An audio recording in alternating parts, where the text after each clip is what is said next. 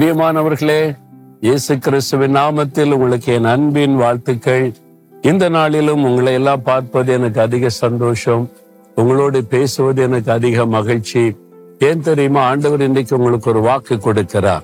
ஏதோ ஒரு ஆபத்தான நிலைமையில இருந்து கொண்டு தத்தளித்து கொண்டு இருக்கலாம் அல்லது ஒரு ஆபத்து சூழ்நிலை வருது என்ன பண்றதுன்னு கலங்கலாம்.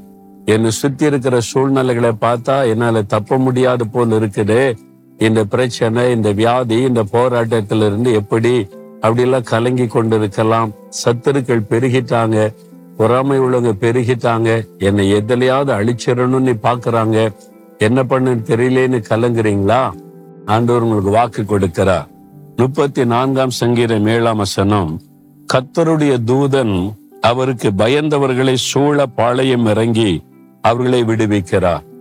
கத்தருக்கு தூதர்கள் தான் பெரிய சேனை தூத சேனை. கோடி கோடி கோடான கோடி தூதர்கள் இருக்காங்க. எதுக்கு தெரியுமா? இயேசுவினால் ரட்சிக்கப்பட்ட அவருடைய பிள்ளைகளை பாதுகாப்பதற்கு. அவளுக்கு பணிவிடை செய்வதற்கு பணிவிடையின் ஆவிகள் என்று சொல்லப்பட்டிருக்கிறார் இந்த தேவ தூதல வைத்த கத்தர் என்ன செய்கிறார்? ஒரு தூதர்கள் நம்முடைய ஜபம் நம்முடைய செய்திகளை பல்லவத்து கொண்டு போவாங்க. ஆண்டவர் கொடுக்கிற பதிலை நம்மிடத்தில் கொண்டு வருவாங்க. ஒரு தூதர்கள் தேவனை துதித்து கொண்டே இருப்பாங்க.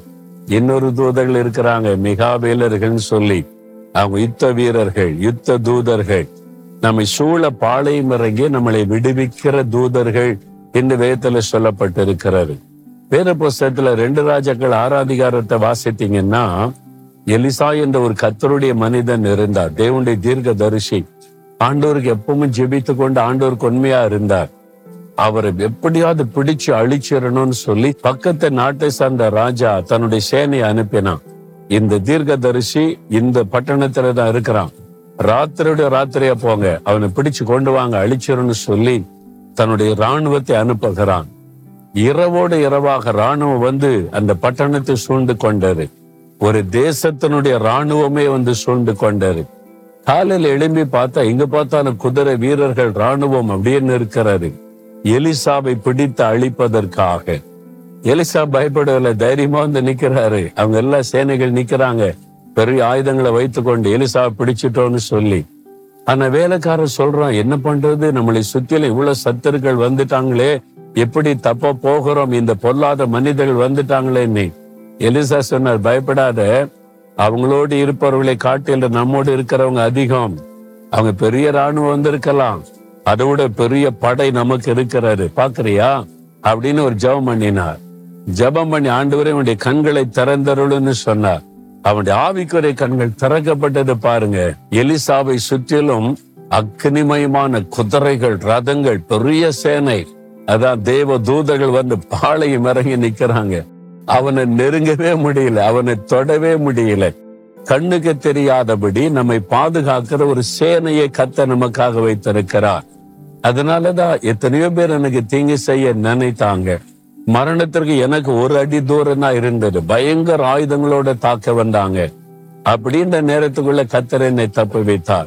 இதுவரை ஒருத்தர் கை போட இடம் கொடுக்கல. காரணம் என்ன? நான் பெரிய ஆளுன்னு அப்படின்னு நினைப்பா? இல்ல.